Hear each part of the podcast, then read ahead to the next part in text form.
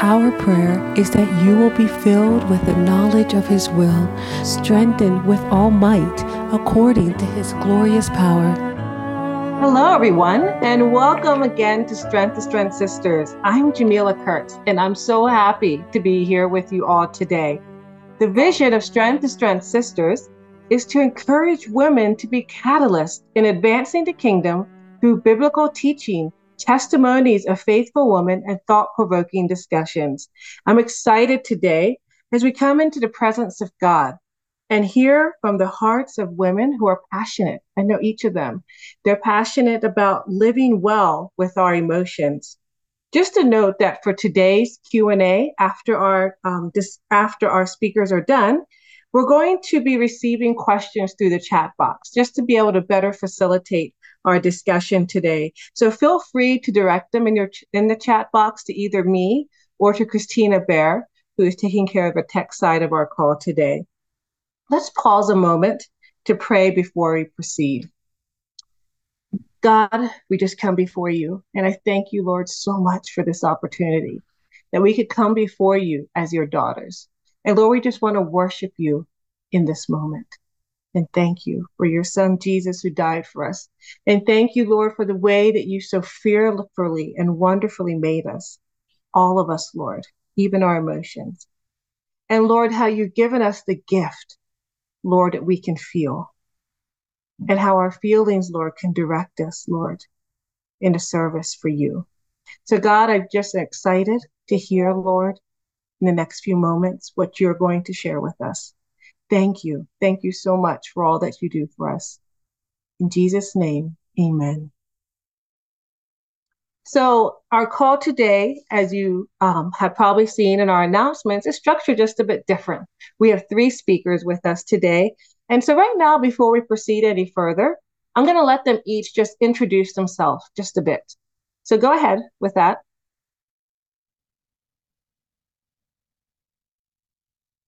Edith, you can go ahead 1st mm-hmm. Okay. I am Edith Burkholder, married to Merle Burkholder. So I'm a wife. I'm a mother to five children, three biological, two foster, and a grandmother to four. My name is Doreen Kurtz, and I live in Western Massachusetts with my husband, Joe. We are expecting our eighth child at this point. So I'm looking forward to sharing this panel with you. Hello, everyone. my name is Tirza Kurtz, and Jamila is actually my mom. And I'm so excited to be here today. I'm almost 21, and I've learned a lot of things the hard way about emotions and dealing with our emotions. And so I'm excited to be here and learn and grow and share some of the things I've learned and I'm currently living in Virginia after living in Kenya for the last seven and a half years.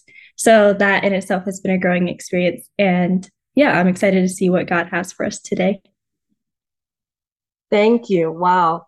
This is just great to have each of you here with us today. So, Edith, Doreen, Tirza, I'm just wondering, before we get started, if you can tell me just one word, what's one word that you're feeling in the moment?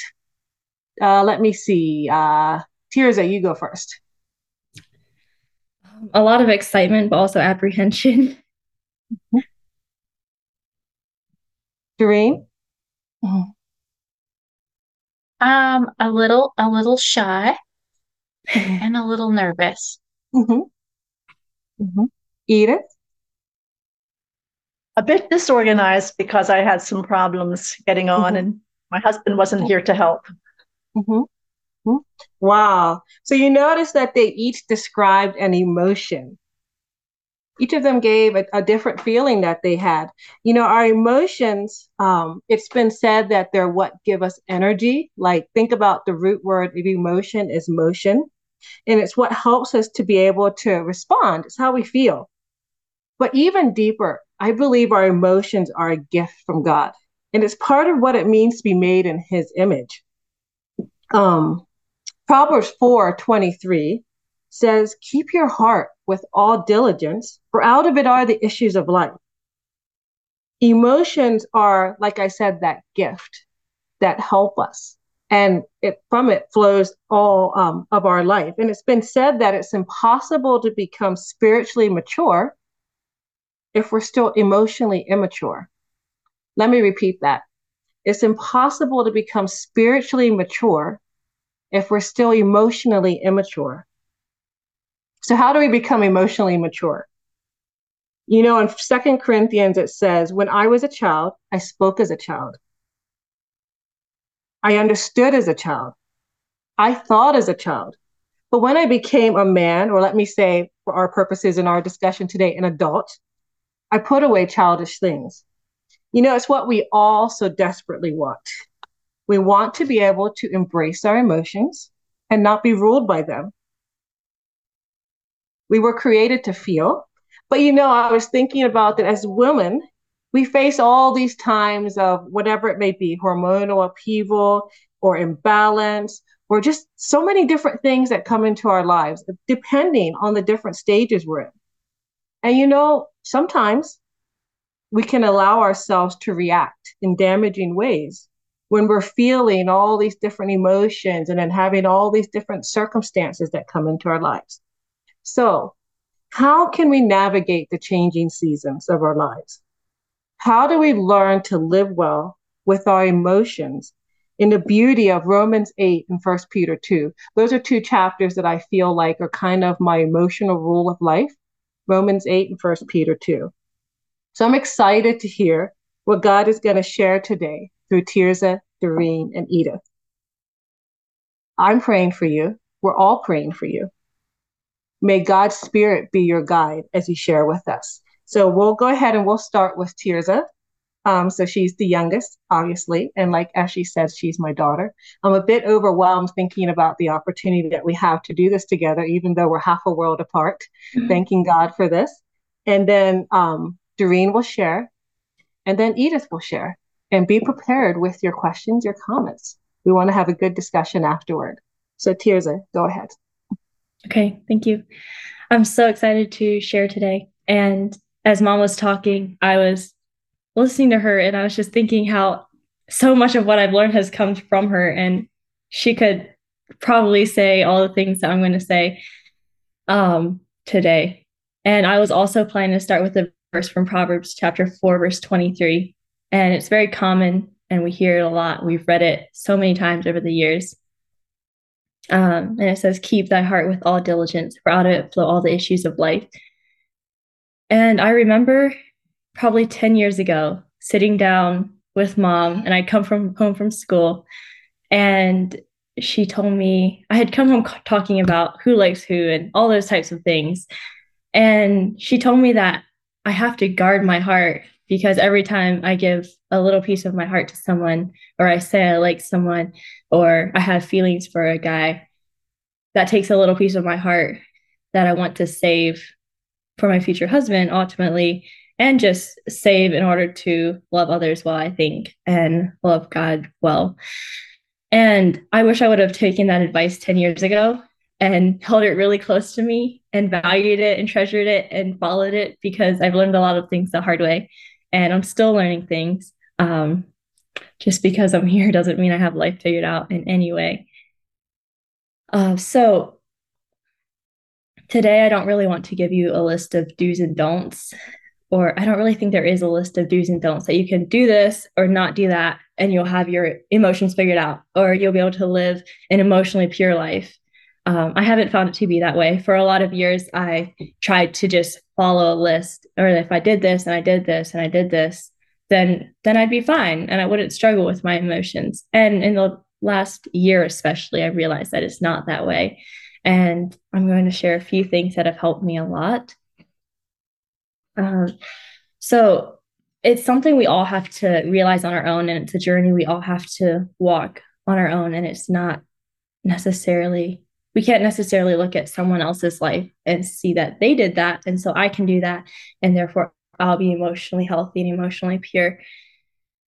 And the first thing that I'd like to highlight is that I think in order to live emotionally healthy and stay pure emotionally, I have to know who my identity is in. And who created me and um a place that I often go when I think about this is Ch- Daniel chapter 1 when Shadrach, Meshach, and Abednego had been taken captive and they were in a strange land.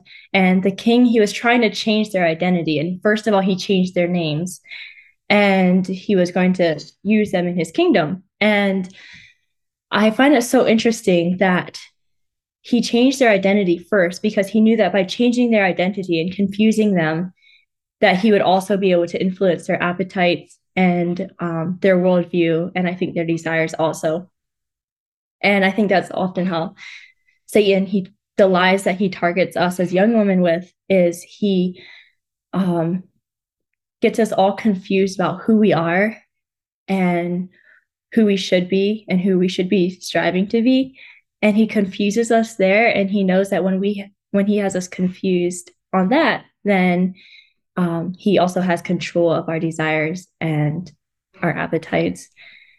And so i i'm sure that we all know who we are but i'm just going to highlight that a tiny bit but we're all women and we're created in the image of god.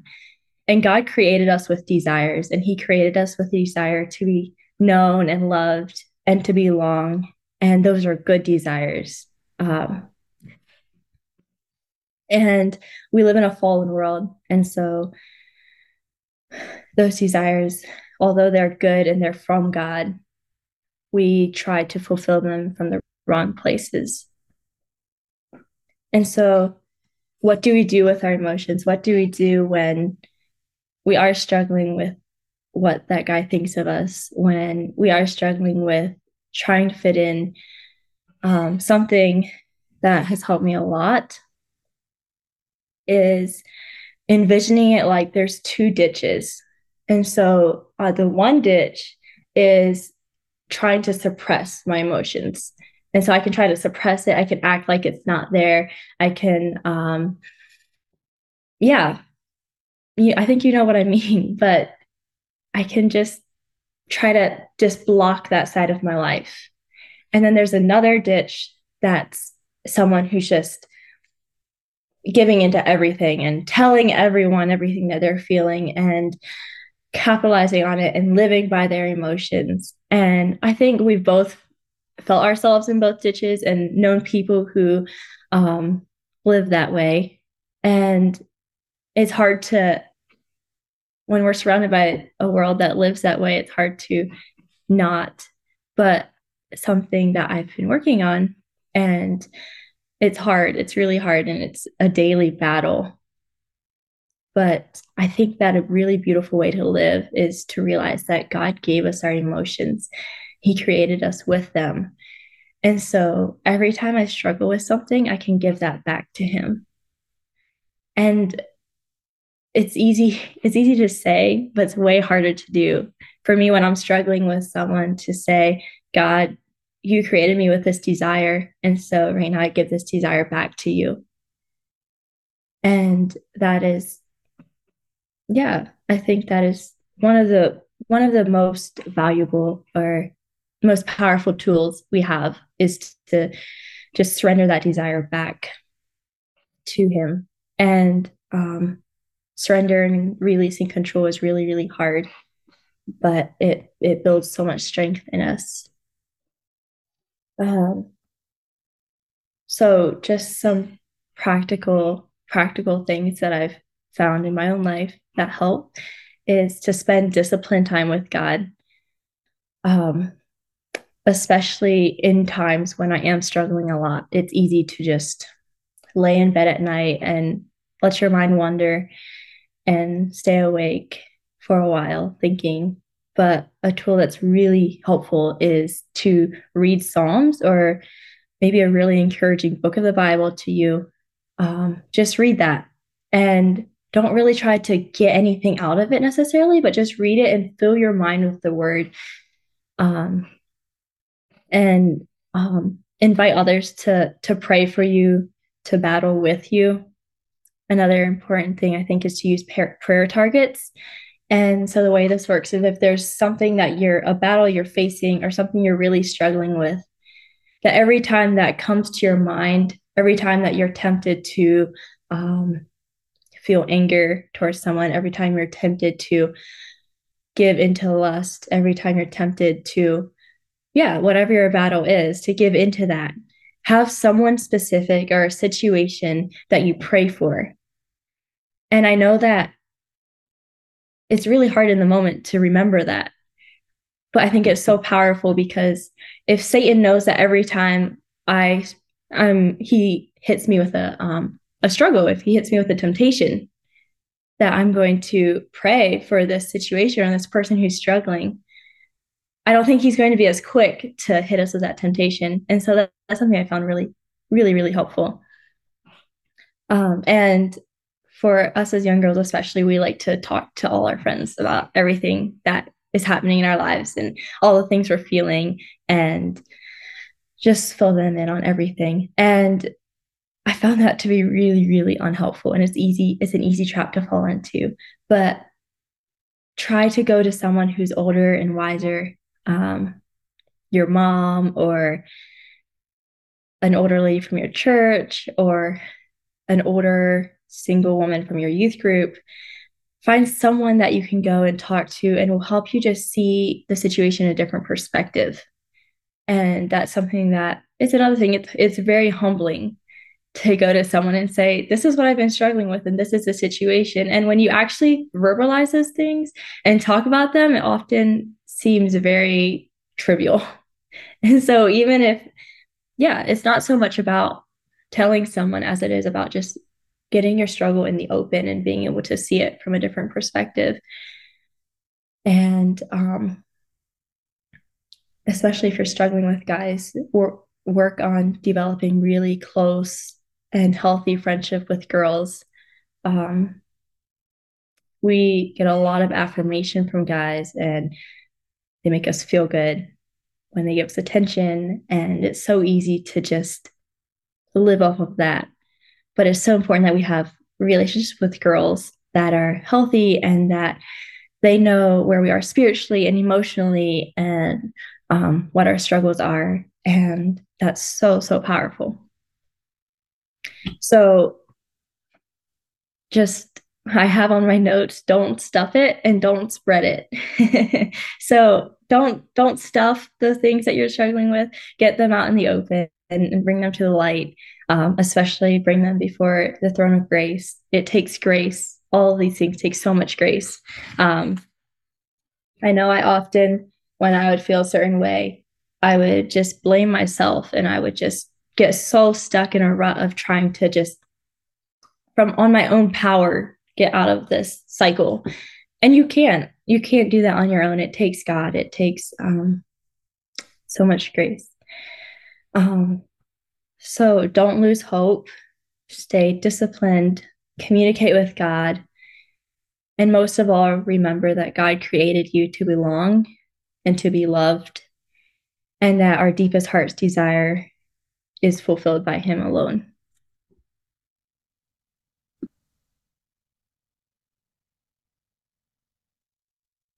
Thank you, Tirza. That was very beautiful. And I can see that some of our points are going to overlap here, and that is okay. So I am asked to present on the middle age group of women today. And it would be so lovely to hear from all the other middle aged women on here. But I'm going to share with you a few things that have become very meaningful to me. I was thinking about the different life scenarios of women in my age group. And I find myself in the wife and mother life scenario. But I was thinking about women in my age group that have different life callings than what I do. For instance, ladies in my age group that have the calling of teaching, nursing, Bible translation, things like this that that bring with their calling a whole um, set of emotions and emotional um, spectrum. You have a high calling on your life. You have long hours of work. You possibly have rent payments and house payments. You have your responsibility as an active member in your church. You have all the housework to do yourself, and you're living alone. Maybe you are a wife that that has the emotional strain of infertility or miscarriage and and all the things that this brings to you you as a person and to your marriage maybe you are a woman that has a marriage that hasn't worked out or you are surviving or coming out of abuse or trauma and you have the loneliness that comes with that. If you're single parenting, you have the load of childcare. Are your finances going to be there for you? Where do you fit in your church family? And all those things. I find myself in the category of wife and mother. And maybe two adjectives that are most common for this stage of life are busy and tired. that sounds negative, but it is, it can be the way it is. Often in this stage of life, we have business to think about with our husbands. We have making our finances meet, caring for our children, possibly homeschooling and church responsibilities and relationships. You're in the thick of it. And our marriage to invest in and, and keep up with.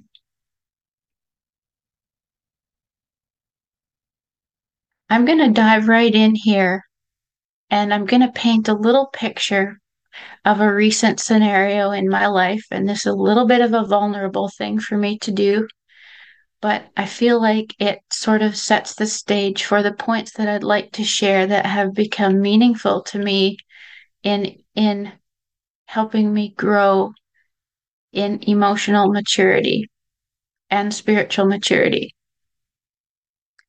So let me paint this picture.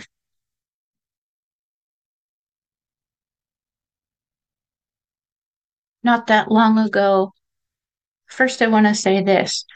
My personality is I like new ideas. I like to work hard. I am used to doing things myself. I like, I can pretty much do, could pretty much do what I set my hand to. I like to be involved in things and have my fingers in the new and exciting projects and, and prospects. My body was, is physically strong. Sort of my life was pretty easy on those levels. I I loved life and I loved new ideas and new things to do and challenges. Couple years years through our marriage, Joe and I have dreamed of of starting a business together and this began to materialize. God worked some things out for us that pushed us to start this, even in a very busy stage of our life. And we moved ahead with it by faith. I was expecting a baby. We were going to open our cafe at a certain time of the year. Um, the town we chose, was very difficult for inspections and licenses and the timing started to be off and all the dreams of working shoulder to shoulder with him and and getting those new recipes ready and training my people and and things like that started to not work out right and it started to fall right over the birth of my baby on the heels of having my baby in postpartum, I was diagnosed with Lyme's disease and became quite sick very quickly. And I don't know if you're familiar with Lyme's disease, but this can attack you, your emotions. I didn't totally understand all those things at that point. Bell's palsy came into part of my face and made me very insecure socially, even with my family. You try to eat, you try to eat when your face is paralyzed and it feels very, very vulnerable.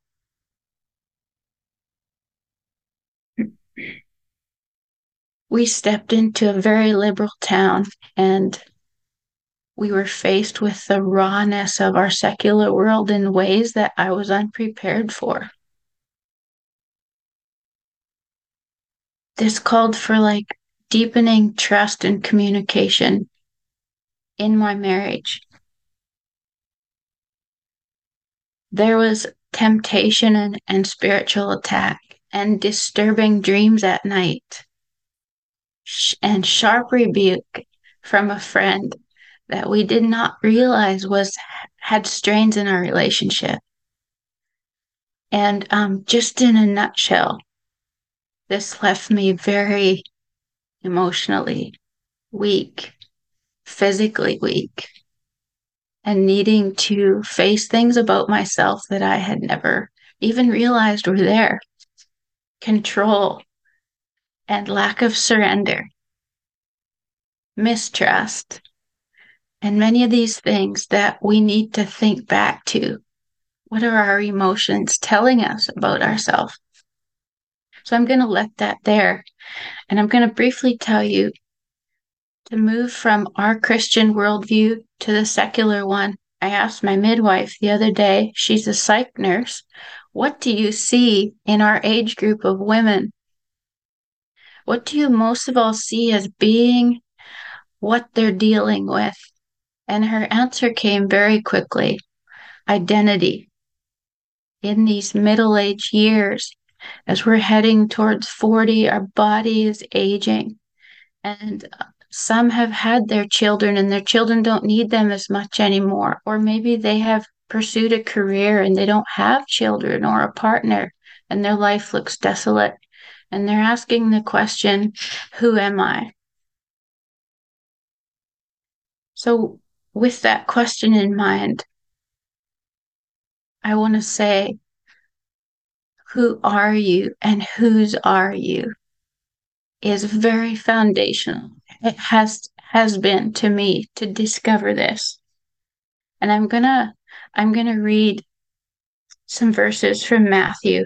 And this might sound really off the cuff here to hear to, to read this, but just wait. And as you go, preach, saying, The kingdom of heaven is at hand. Heal the sick, cleanse the lepers, raise the dead, cast out devils. Freely you have received, freely give. And I have a side note in my Bible that says, Have I received the kingdom? Have I been healed and delivered? And I think these questions need to be asked as we find out where our identity has been and is. We're, we are daughters of God. And until we understand and um, embrace this, we have a very difficult time with our emotions.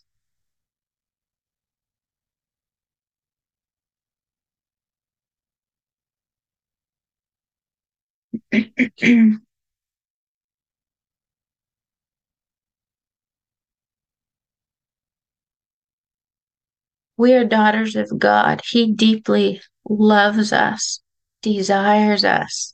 The King has greatly desired your beauty. And he longs to provide the intimacy that we cannot find anywhere else. I don't care how good your personal relationships are with your friends or in your marriage. You will have this longing that only Jesus can fill. So, having said that, I'm going to briefly go over some points that have helped me with with my emotions. Going back to those questions, have I been delivered, healed, and received the kingdom? We need to think of weaknesses, maybe even in past generations, that affect us today anger, shame, condemnation, fantasy or immorality, and break those ties in Jesus' name. They need not define or determine us, determine our experience. As Irenaeus says, the gospel is the way we learn to be fully alive. Cultivate intimacy with God, childlike honesty and wonder. And one of my mentors, I've heard her say this run like a little girl and cast yourself into his lap. Sometimes we find ourselves in such weakness where I've been there, I've been in this place where we where we can say very little even for what is going on inside of us. More than I need you, I need you, I need you. Another thing that has revolutionized life is to envision and believe that Jesus' kingdom, his teachings, his promises, his power are relevant to my situation right now. This changes how we do the most mundane tasks, how we relate and respond to the ones that we walk most close, closely with for instance, my little children,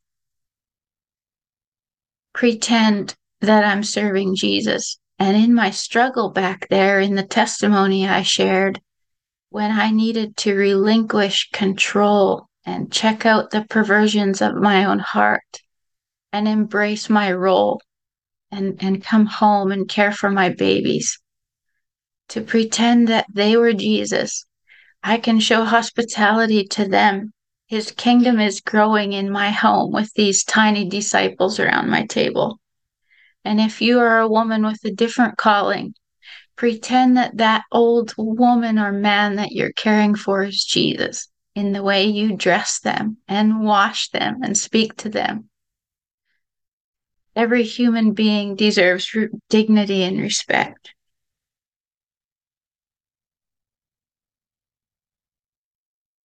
In the vulner- vulnerabilities of pregnancy, you know, you can feel so big and awkward and um, n- not always very beautiful or graceful. One of my mentors said to me one day, view your body as a vessel through which Jesus' kingdom can grow. That has helped me so often.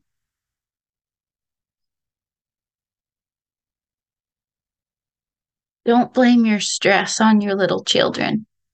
Make a large margin for the little children. They're part of Jesus' kingdom, and He always made room for them. And we off there's a mantra in our world today that blames our stress and emotional strain on little children, and that's not right. Taking care of my body building my body with exercise and a healthy diet, lots of dark leafy greens, lots of water. Take take my minerals. Pray as I exercise and view my body not as needing a perfect shape, but as a temple for the Holy Ghost. And we care for it for Him. This is also an investment in my marriage. Shower and moisturize instead of scrolling your phone. This is this can be done to your own self or if you're feeling emotionally strained, find one of your little children. They are so comforting. And lotion them and talk to them and reach out to them. They're so pure in their affection.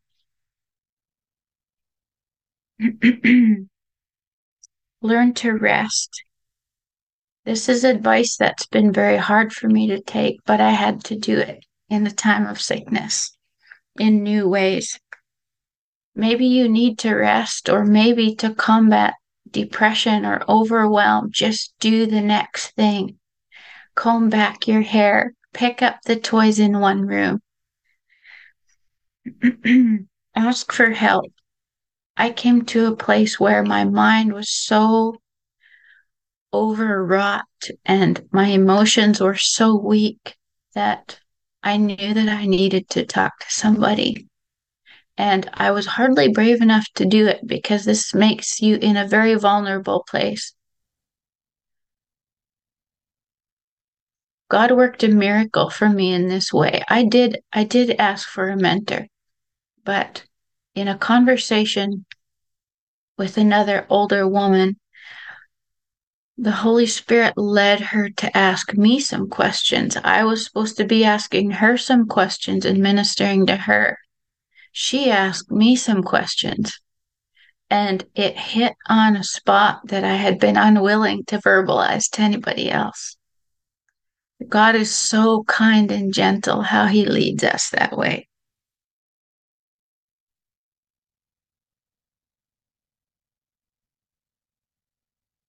Build some new habits.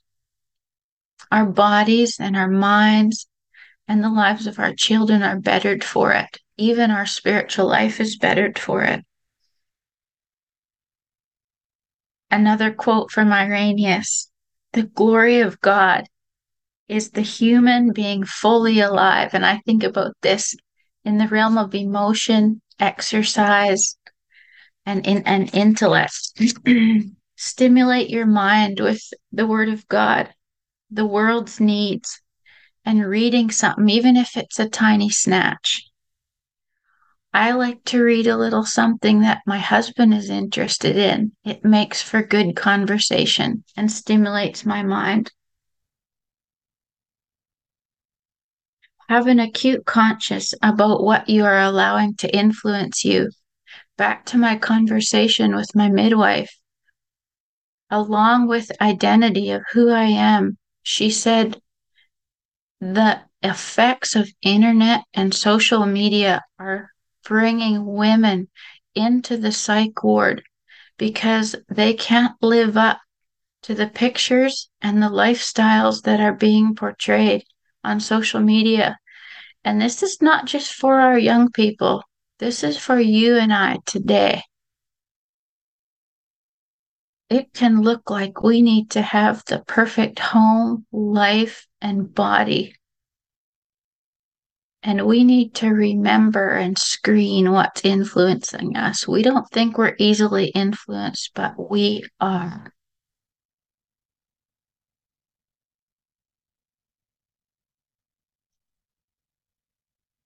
Our world is hypersexualized and pornographic, and we are faced with the visual images all over the place of of the perfect life and body. And we need to remember what God's view is of beauty.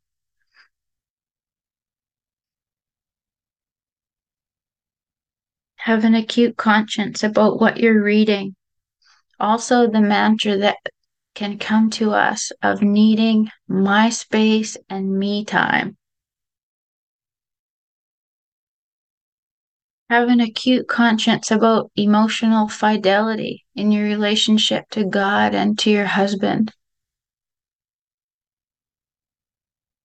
Be quick to repent and confess your sin publicly.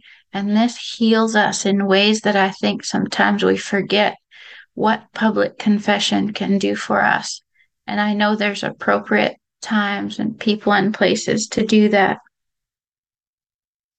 Another point for emotional health is to build your own relationships. And when I say that, I think about women and the way they love to know things and are being prone to gossip.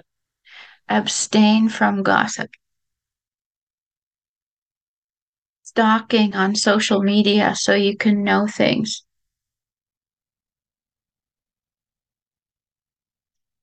Sometimes this means we miss out on juicy conversations, but it's incredibly freeing to build your own relationships with people and keep a high bar with what you share and what you need to know.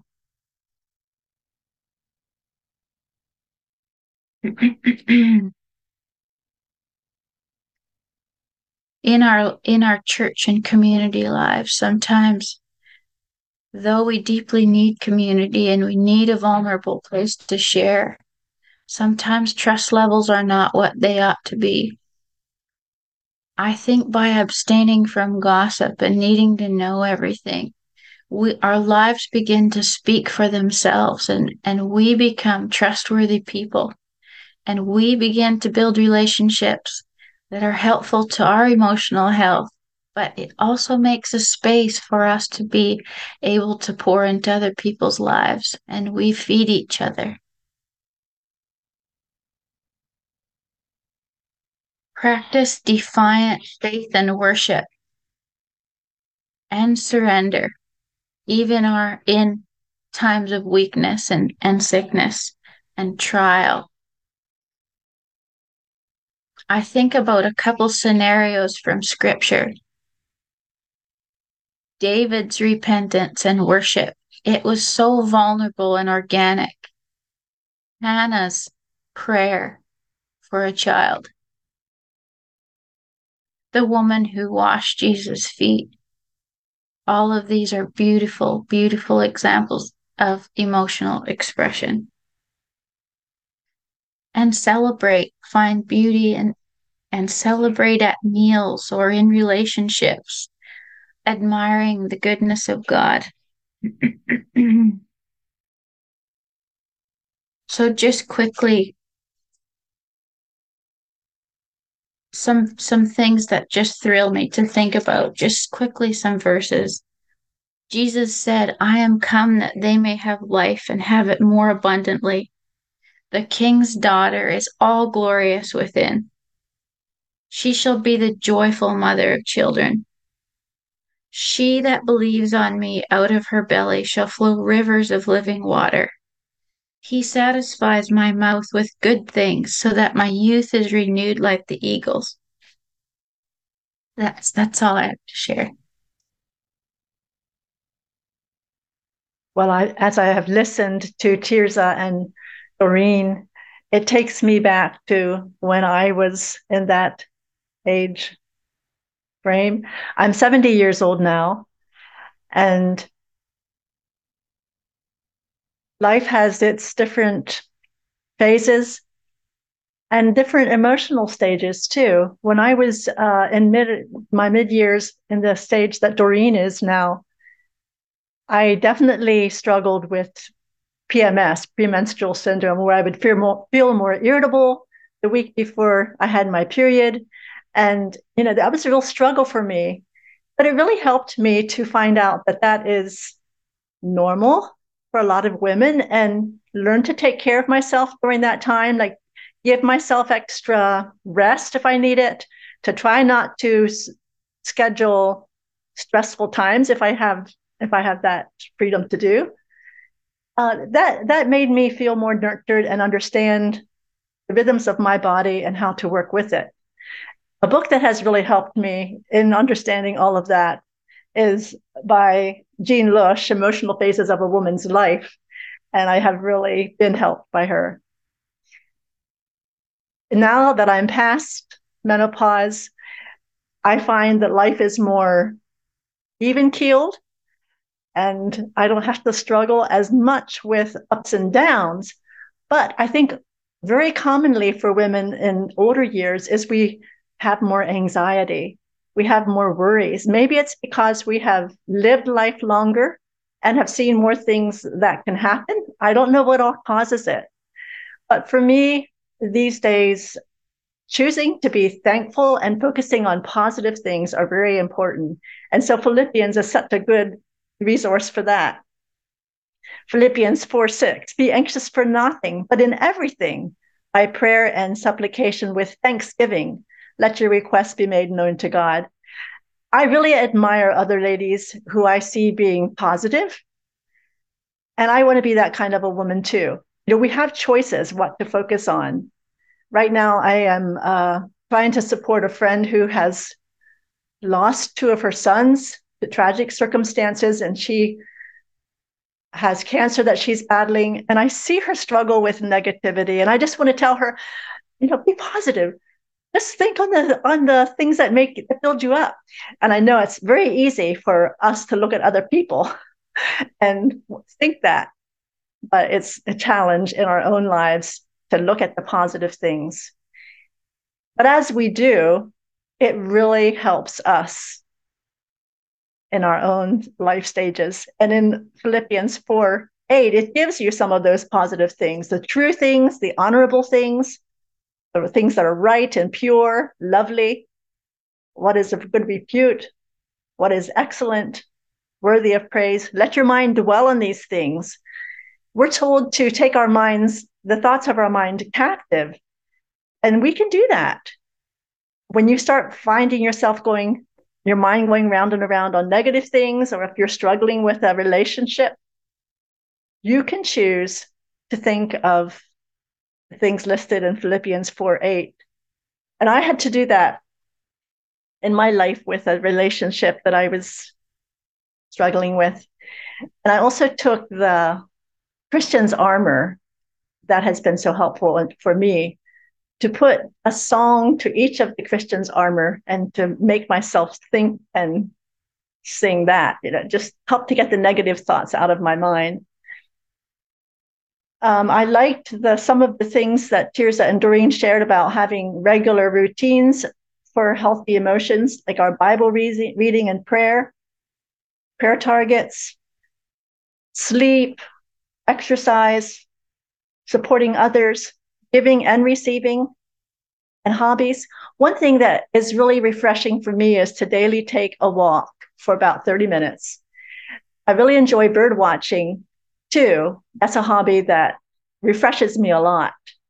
And my husband has joined me in that since our children are grown now too and he takes photographs of them so it's something we enjoy and there's something about being outside that refreshes us in ways that are wholesome to our bodies not just our spirit but our soul oh it's just i don't know how to explain it but it's holistic it, it's more than one part of us i guess it's because god created us and he, he put us in a garden when he first made mankind and so when we're outside, we're refreshed in new ways than if we're inside all the time. I really like Proverbs 31 for us women. Um, the one verse, Proverbs 31 25, strength and dignity are her clothing, and she smiles at the future. As an as a woman who's in my older years, I want to have strength and dignity as my clothing. And Jean Lush in her book, excuse me, in her book talks about being a woman of mystique. You know, Tirza was talking about the balance of sharing and the balance of just closing up. I think when we continue to be interesting and not let everything just hang out there, we are retaining some mystique.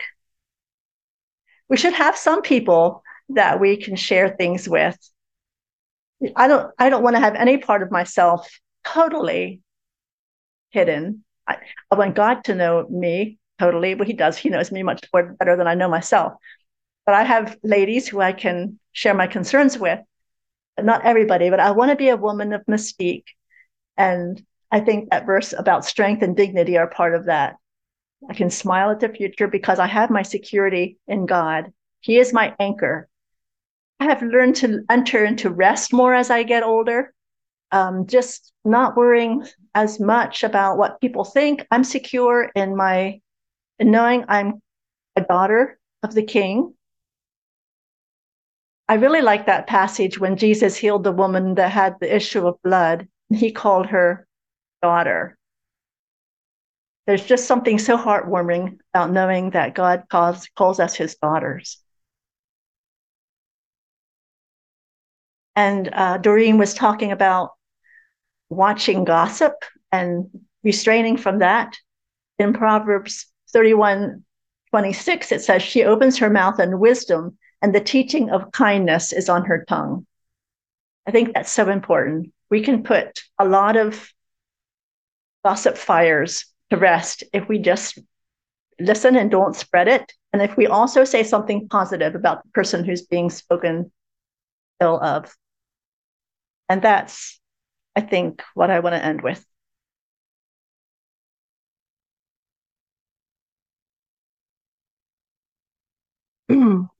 Thank you. Thank you so much. That was so rich.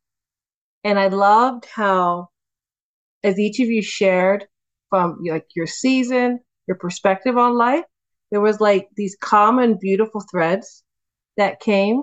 And that was just, yeah, amazing. There's two things that I really heard um, that, I mean, there's a lot of things I heard, but two common threads was about being um, our identity, knowing whose we are.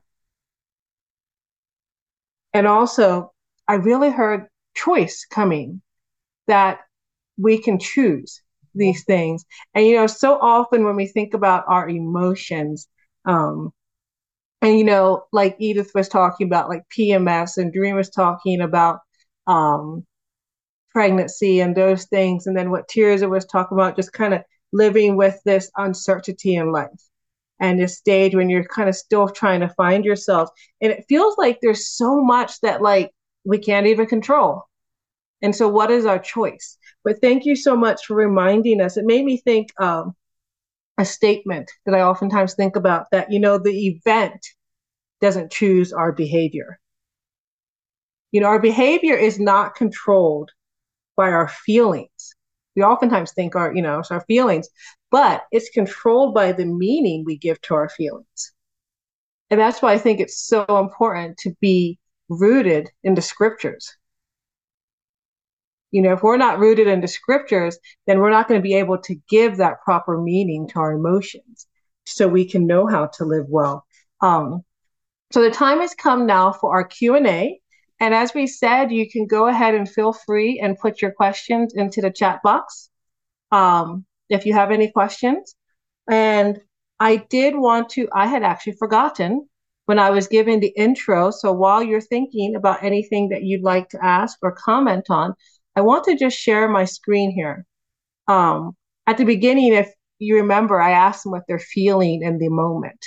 And I think that our emotions, the more we become aware of our feelings, the more we can be in charge of them.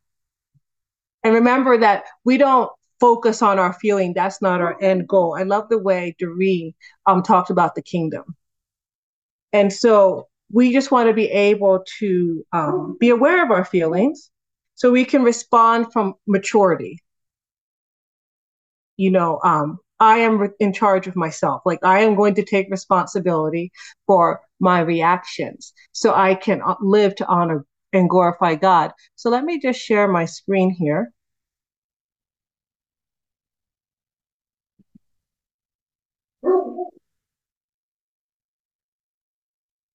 Can you see what I have up here? Okay, so this is just a feelings wheel. I just think this is an interesting tool. Sometimes, um, yeah, when when I have a lot of things that I want to process in life, and I'll actually sometimes, and you know, and I, am not exactly sure what I'm even feeling. Sometimes I like to get a feeling wheel out, and just to remember that all this is a gift from God, who brought us back to Himself. So the end goal is to never just sit there in our feelings, in our awareness, but the end goal is to come back to God. Uh, let me see here. So, I don't want to do all the talking. What's on all of your hearts? I just want to say that when you, in the very beginning, Jamila, mm-hmm. asked us what we were feeling, when I mm-hmm. said I feel disorganized, mm-hmm. Then I was able to go more into a feeling of thankfulness. Oh, I did mm-hmm. get on before mm-hmm. the whole thing started. Yeah. I know I probably caused anxiety for some of the rest of you. Thank you, God, that mm-hmm. that's all settled. So often for me, when I say or recognize a negative thing, I can move to the next thing. Mm-hmm. Yes, yes. Thank you, Edith. That was a beautiful example right there. How I think some, so many times we're especially, um, well, because we're Christians, right? And we're godly women. And so we're afraid of our negative emotions because we're not, we're like, we're really not supposed to feel angry or we're not supposed to feel disgusted. But I found that if we can name it and say, this is how I'm feeling, and then choose to be responsible for what I'm feeling and then take it to God and say, okay, God, sometimes we just have to say to God, I don't even know what to do with this. But to allow God to speak with us, that's much better than sitting in that space of like tension and anxiety when we, you know, those are the times when we tend to kind of lose it. And oftentimes the people around us are the ones who suffer the most, or actually most times. so thank you. I you. have a Thank question you. here in the in the Mhm. chat box. Mhm. So the first question here is for Tirza. Uh, the question is, you mentioned not bottling up emotions and sharing them. Who is it that you go to personally to share hard and personal things? Is it someone in your age group? Is it an authority? And how do you decide who to share with?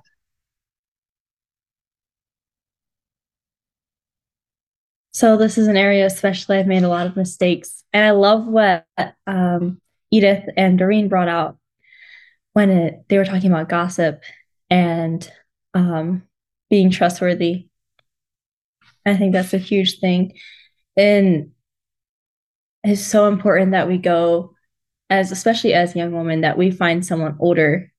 I think, and uh, maybe someone who has more life experience, or someone that you just know and they have a reputation of being trustworthy. Um, especially with emotions, they they can change quickly, and I've often had the experience of going and spilling my emotions and spilling my feelings to someone, and then a week later, I found out I find out from someone else what I was feeling then, and that person they still had they had the perception that I still felt that way. When I had moved on, I had expressed it and moved on and was in a much more healthy place. And so that's why I think it's so important that we find um, older and wiser and whether it's your authority or your parents or um, someone in your just the community around you. Um, I think I can say that in almost all the places I've been in the recent past, I've found people who are close and they cared so much and I could go and talk to and be really honest with. And it's especially important that you find someone who's not going to just affirm or um, validate all the ways you're feeling, but they're willing to like speak truth into your life and say, you know what, you're feeling this because of this. And that's a lie that you're believing, or um, that's an emotionally unhealthy way to view it and you should change. And um, yeah, so I think it's um, yeah important that we go not to our peers but to someone who has life experience and um, they can yeah speak truth well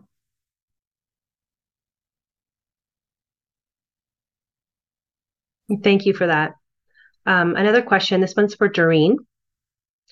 How do you find a mentor? Was it someone in your community? And what did you ask for?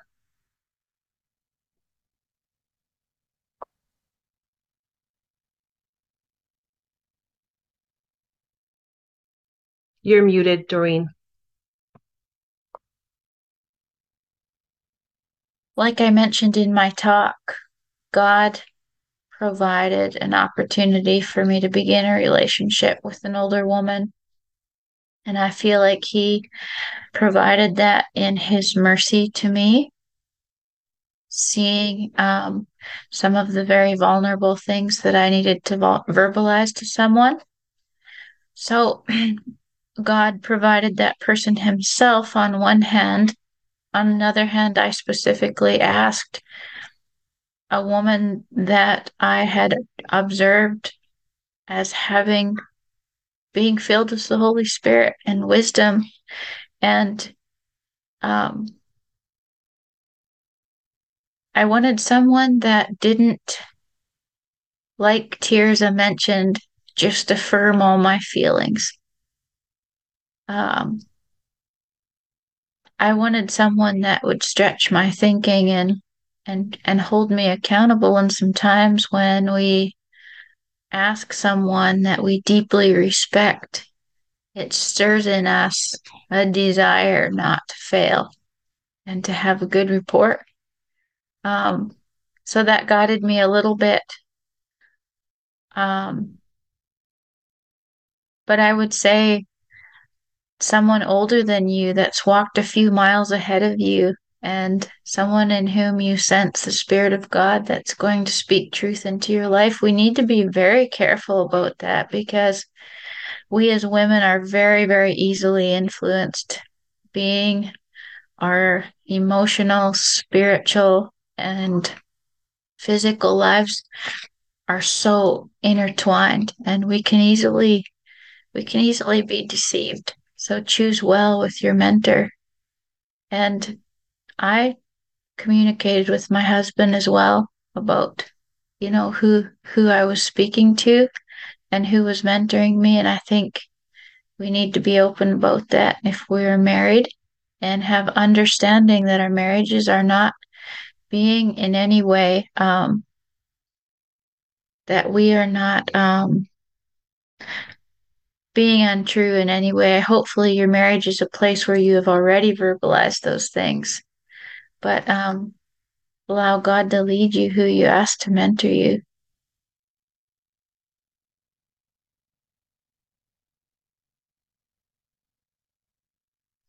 Yeah, that's very important to keep in mind, um, making sure that your husband is on board with it and that he knows what's going on with you as well.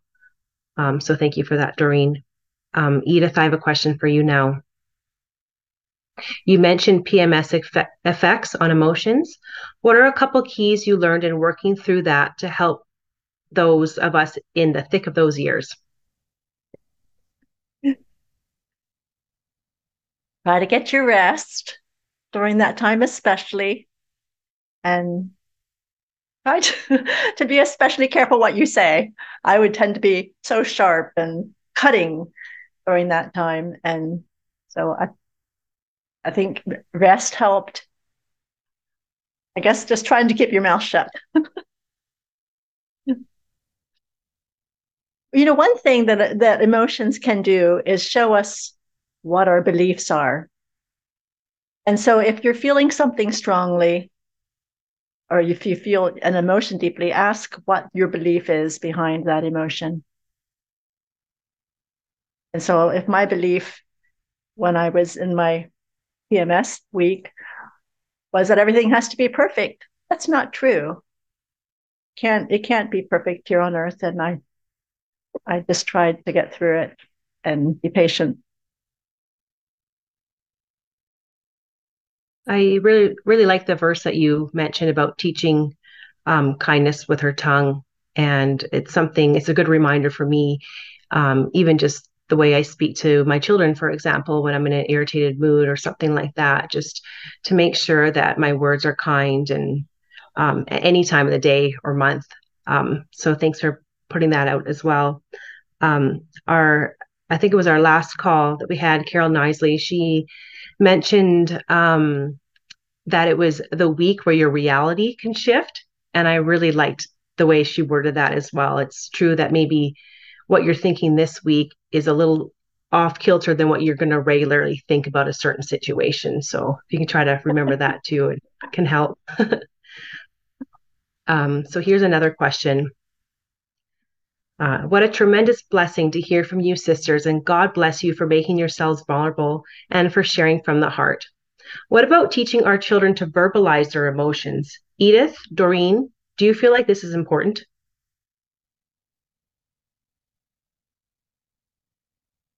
I think it is helpful for them to learn um, just to verbalize their emotions. It gives them more understanding and control then too.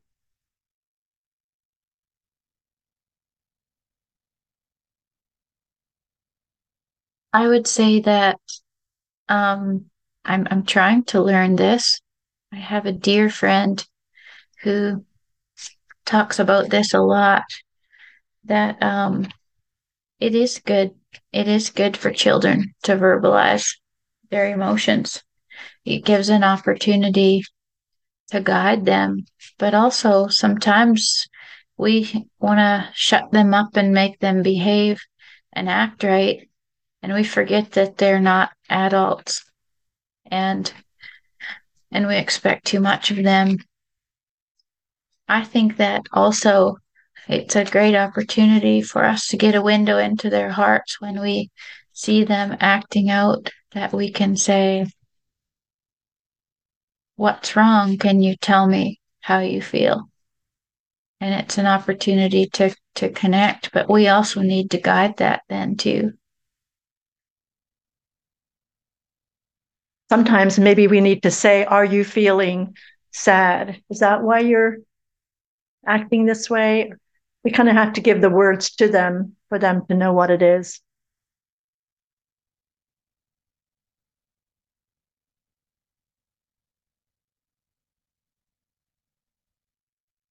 Um, does anyone have any advice or resources educating and helping children work through their emotions in a healthy way?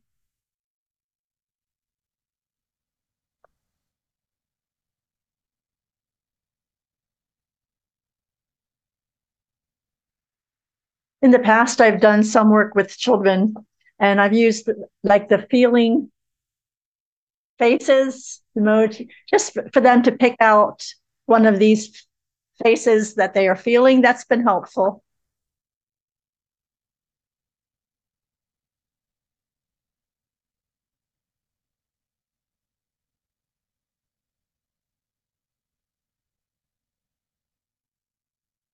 I really like that. And thank you, Doreen and Edith, for what you said, because I think I noticed that in myself. You know, a child is crying. And of course, we want to teach children how to control themselves and how to have emotion. But my tendency is to tell them, it's okay, don't cry when they were hurt. And I, I'm trying to learn to tell them, okay, it's okay to feel hurt, but now what are we going to do with it? You know, do you need to forgive someone who hurt you? Or, you know, what can we do to make, like, if you're hurt, like physically, what can we do to make it feel better? Like to teach them some skills that they can have to know how to deal with that. Um, as you were talking, Edith, you you reminded me of another resource that I love when it comes to understanding emotion. And I think I'm going to share my screen again. You were talking about our beliefs. And let me just share this all with you all just a bit here.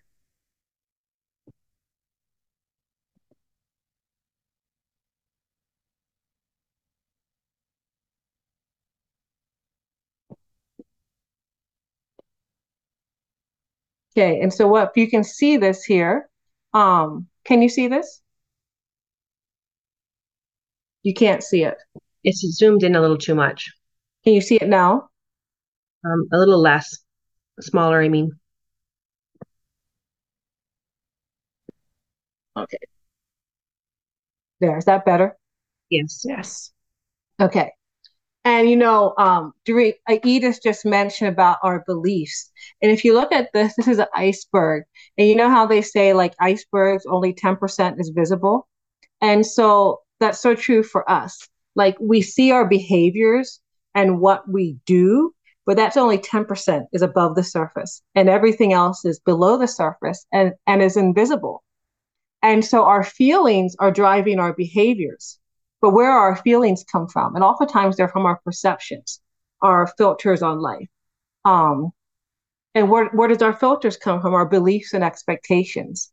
And then, then at the very bottom is our yearnings. And here's just a small example. I remember a young woman telling me one time how um, she was trying to do something outside like maybe with a skid loader or something and she was absolutely frustrated so frustrated. She couldn't get the skid loader to do what she wanted to do. Something with what doesn't make sense what you're doing with a skid loader and a flower bed, but whatever the power machine that she was using, she went into the house, she slammed the door, she was so upset.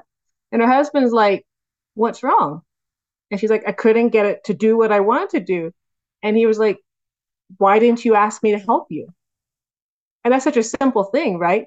And so she realized, though, that she had the belief, maybe some of it was maybe from the way she was raised, that she should know how to figure it out. She shouldn't have to ask for help.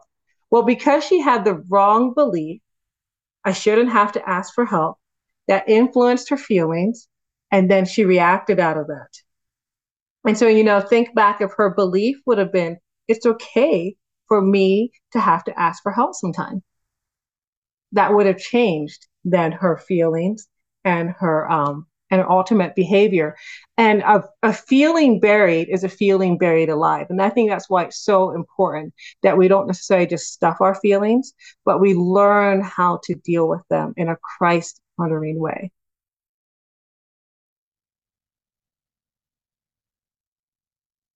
So another question that I had, um, this is for Doreen, Edith, Tirza. What are some resources that you have developed? We talked about the Word of God, and we know that the Word of God is our ultimate. But what other resources? Are there books that you read? Uh, other things like that that you could share with us that you found helpful in your journey?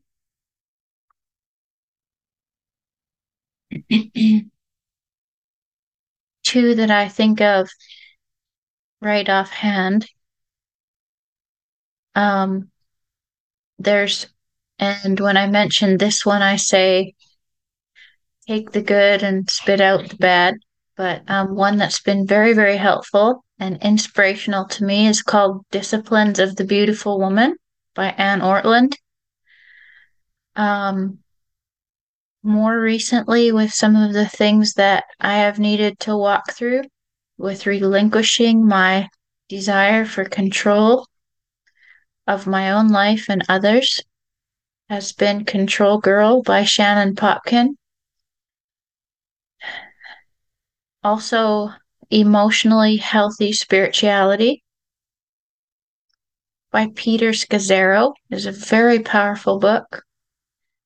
I think of the book Connecting by Larry Crabb. Um, I also think that if you are faced with um, maybe your life work and your family are mingling a lot in today's secular culture with all the gender dysphoria and sexual expression that at times this can make us need to go back and have a very godly view of his intention for women and for marriage and sexuality. And I think of the book Rethinking Sexuality by Juli Slattery, I believe it is. That book has been very helpful to me to understand marriage covenant and what God's idea of healthy relationships and sexuality looks like. Another book, Joe actually just bought me this one for my birthday because he knew I wanted to read it, and I'm just starting it, and it's amazing. But it's called You Are What You Love. And that book is, um, as far as I've gotten, is amazing. So, those are some that come to mind right off. If you're struggling with identity, another very beautiful book to read is Henri Nouwen's book called The Return of the Prodigal.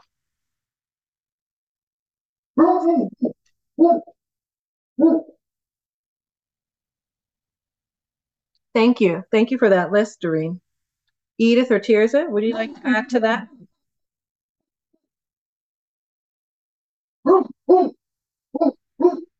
I had already mentioned the book Emotional Phases of a Woman's Life by Jean Lush. And also, she has written a book called Women in Stress. She's after she turned 60, she uh, trained, got training as a, I think it was a Christian psychologist. He, she has died since then, but she's just given a lot of thought and energy and support to women who are struggling to understand the different phases of life and what's happening to them. I recommend her books.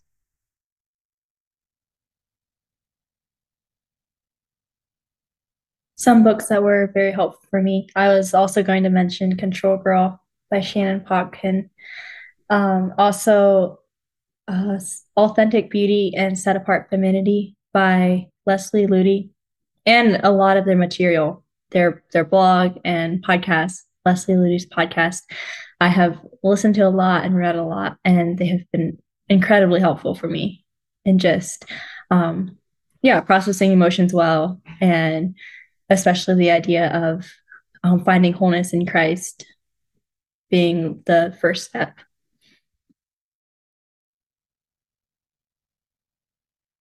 Another book that I'd like to add is the book Adore. It's by Sarah Hagerty. And I am just in the middle of reading this book, and it is just really inspirational. And again, like we said with all these books that we recommended, chew the good, and if you find bones, you spit them out. But um, what I really love about this book is that she takes us like from where we are, dealing with our emotions, and we adore God. And so she goes through different names of God and different scriptures and how we can weave those into the moments, like the moments in the grit when we really need Him. And how it's not by focusing, like I said, our end goal is not focusing on our, ourselves. Our end goal is being able to worship God. And I really love how this book beautifully brings that out.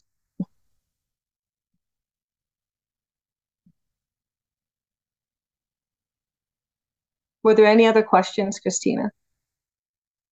No. Mm-hmm. Well, I think that we've had a very beneficial conversation today. And I know myself, I'm coming away with a lot of things to think about. And so I'm so thankful for the way the Spirit of God was so faithful.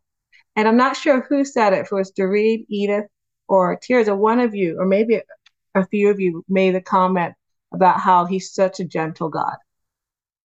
And so, if there is anyone who is struggling emotionally, remember that. I love the verse. I remember that when I would have my babies and um, just, you know, going through all the transitions and changes, that he gently leads those with young. And I think that's not only, I don't think that's just metaphorically those with small children, but how God is such a gentle God and how he loves us. Think about in the scriptures and how Jesus and how he took the time to notice women. I don't think that's in the Bible just because it's nice stories. I think it's meant to be personal for each of us, that God meets us right where we are. And so that is my prayer that if you do feel like you are struggling emotionally, that our call today would not have been discouraging, but it would have given you hope. And that there you would feel life and that yes, God would continue to lead you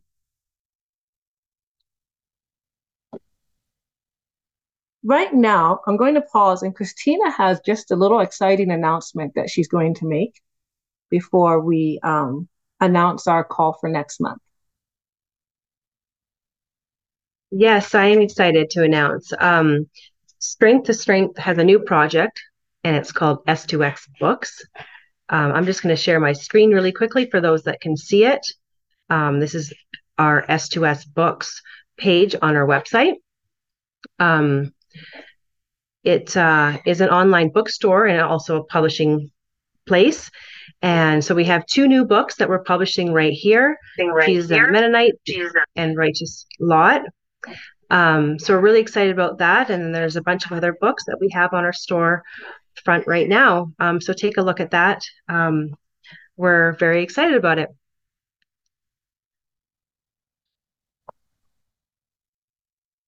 Okay, thank you. Christina. It's wonderful to know that option that is available. And so, thank you again for all of you for participating and being here for our discussion today.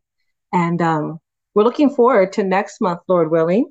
Rosa Nault will share with us on service versus sensationalism, sensational. our response to human trafficking. Rosa plans to share on the difference between service and sensationalism, how they impact our ministry. Are some avenues of serving more glamorous than others? And so she'll also be sharing some of her experiences and some practical ways that we all can be involved when it comes to the evil of human trafficking. So I'm excited. Looking forward to that. So we'd love to see you all again next month. Um, Edith, could I ask you to pray just a special prayer of blessing before we close our call today? Heavenly Father, we come to you as your daughters. We thank you that you call us your daughters. Thank you that you made us in your image and that as we live our lives and interact with each other, we are showing something of, of you to each other. I pray that that will continue to be refined and made more clear in our interactions. I pray that you help us to deal with our fallenness and what isn't in your likeness. I pray that we can be um, speaking words of life to each other, building each other up, and helping each other on in our walks during this precious time on the earth. Help us to know that it's just so temporary and to take advantage of why you have us here. And then we look forward, Heavenly Father, to our future with you and to be known as we are known, like just to know each other more fully and to be made more glorious. Thank you for that hope we have. In Jesus' name, amen. Thank you. And goodbye. All of you go with God. Walk worthy of the Lord, fully pleasing Him, being fruitful in every good work